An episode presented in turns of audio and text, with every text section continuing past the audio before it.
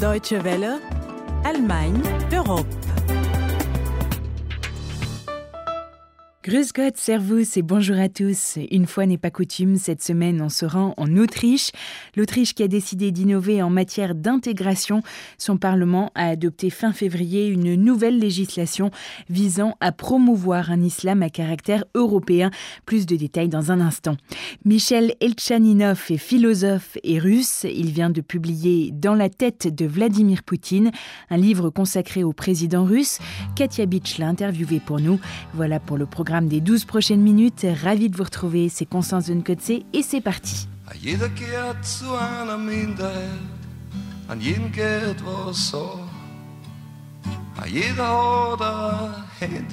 « 600 000 musulmans vivent officiellement en Autriche. La plupart d'entre eux sont d'origine turque ou bosniaque. Comme ailleurs en Europe, les autorités se demandent quel est le meilleur moyen de les intégrer et d'éviter leur radicalisation. Selon les estimations, 200 personnes, dont des femmes et des mineurs, ont récemment rejoint les rangs djihadistes en Syrie et en Irak depuis l'Autriche.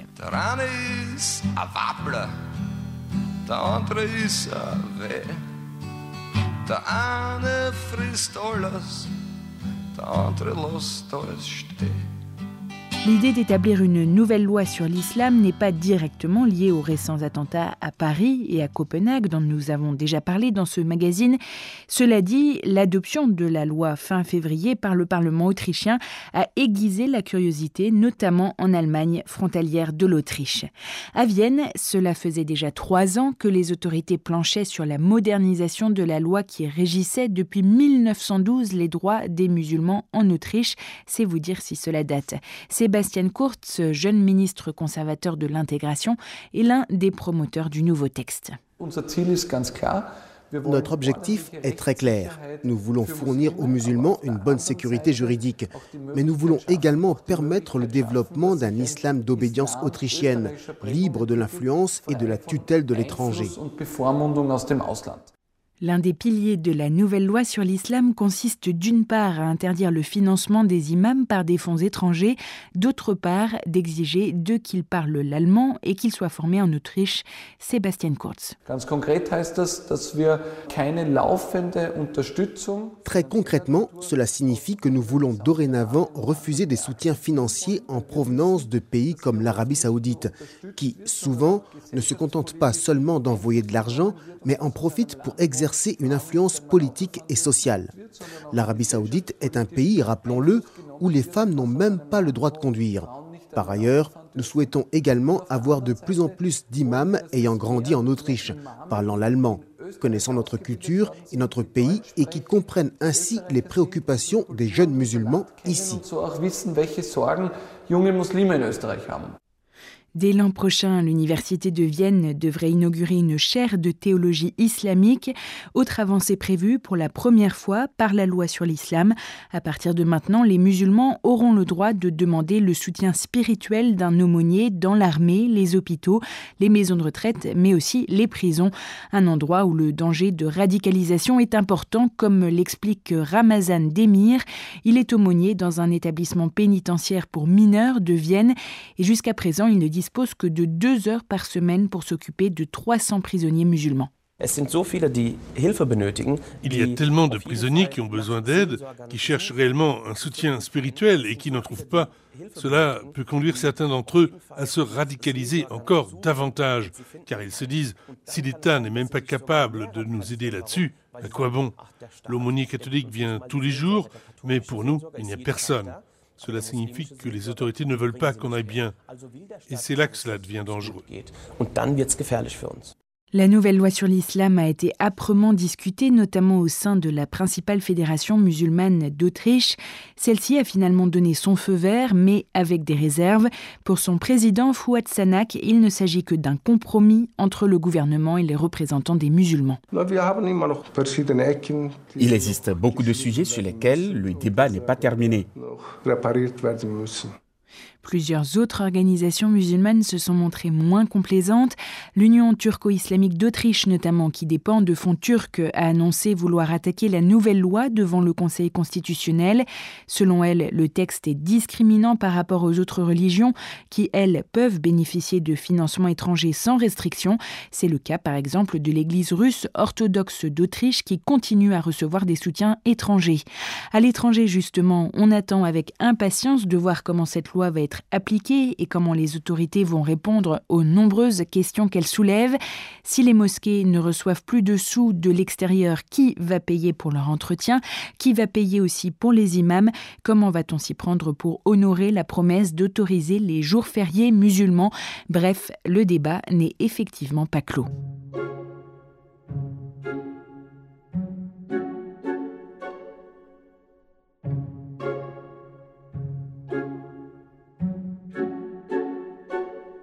Vladimir victime d'un coup d'État, Vladimir mort, Vladimir à la grippe, Vladimir atteint d'un cancer, Vladimir en Corée du Nord, Vladimir père d'un enfant suisse né d'une ancienne sportive et ex-maîtresse, petit florilège des folles rumeurs qui ont circulé ces derniers jours dans la presse russe et étrangère.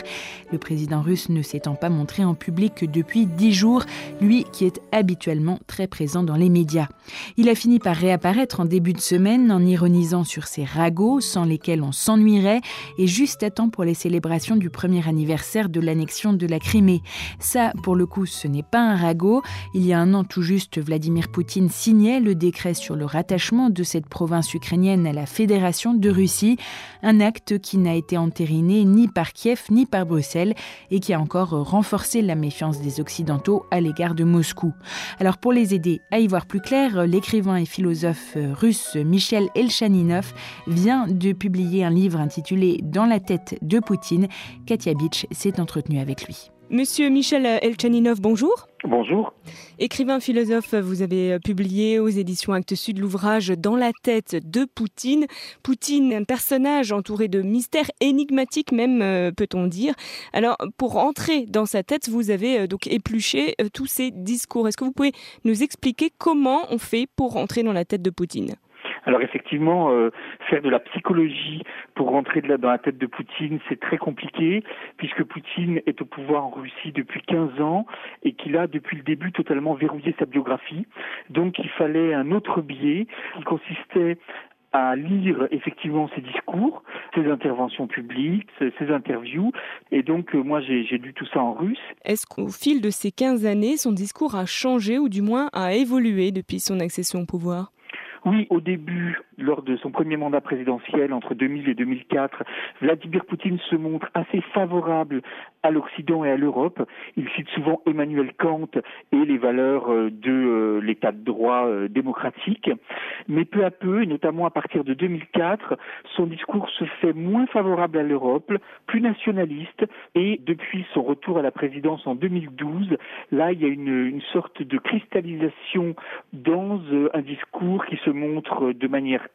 très claire, anti-occidentale et qui exalte des valeurs conservatrices et des valeurs spécifiquement russes contre ce qu'il juge être de la décadence occidentale. Pourquoi ce revirement? C'est pas tant un revirement qu'une évolution. Au début de son premier mandat, Vladimir Poutine, en fait, attend euh, de voir ce qui va se passer autour de lui. Et en 2004, il se persuade, à l'occasion des révolutions de couleur et de l'entrée euh, dans l'Union européenne et de l'OTAN de certaines anciennes républiques euh, soviétiques, qu'il y a un complot de la CIA contre lui. Et donc, euh, il euh, devient de plus en plus convaincu que l'Occident veut affaiblir la Russie. Est-ce qu'on peut parler d'un discours impérialiste? Alors de plus en plus, le discours se fait impérialiste. Poutine, euh, dès 2005, dit que la chute de l'empire euh, soviétique euh, a été une tragédie. Depuis 2012, il le dit très clairement que cette tragédie est une faute et qu'on peut commencer à la réparer. Alors sans avoir l'idée de reconstituer l'URSS, mais avec l'idée que maintenant la Russie se donnait le droit de protéger les droits des minorités russophones.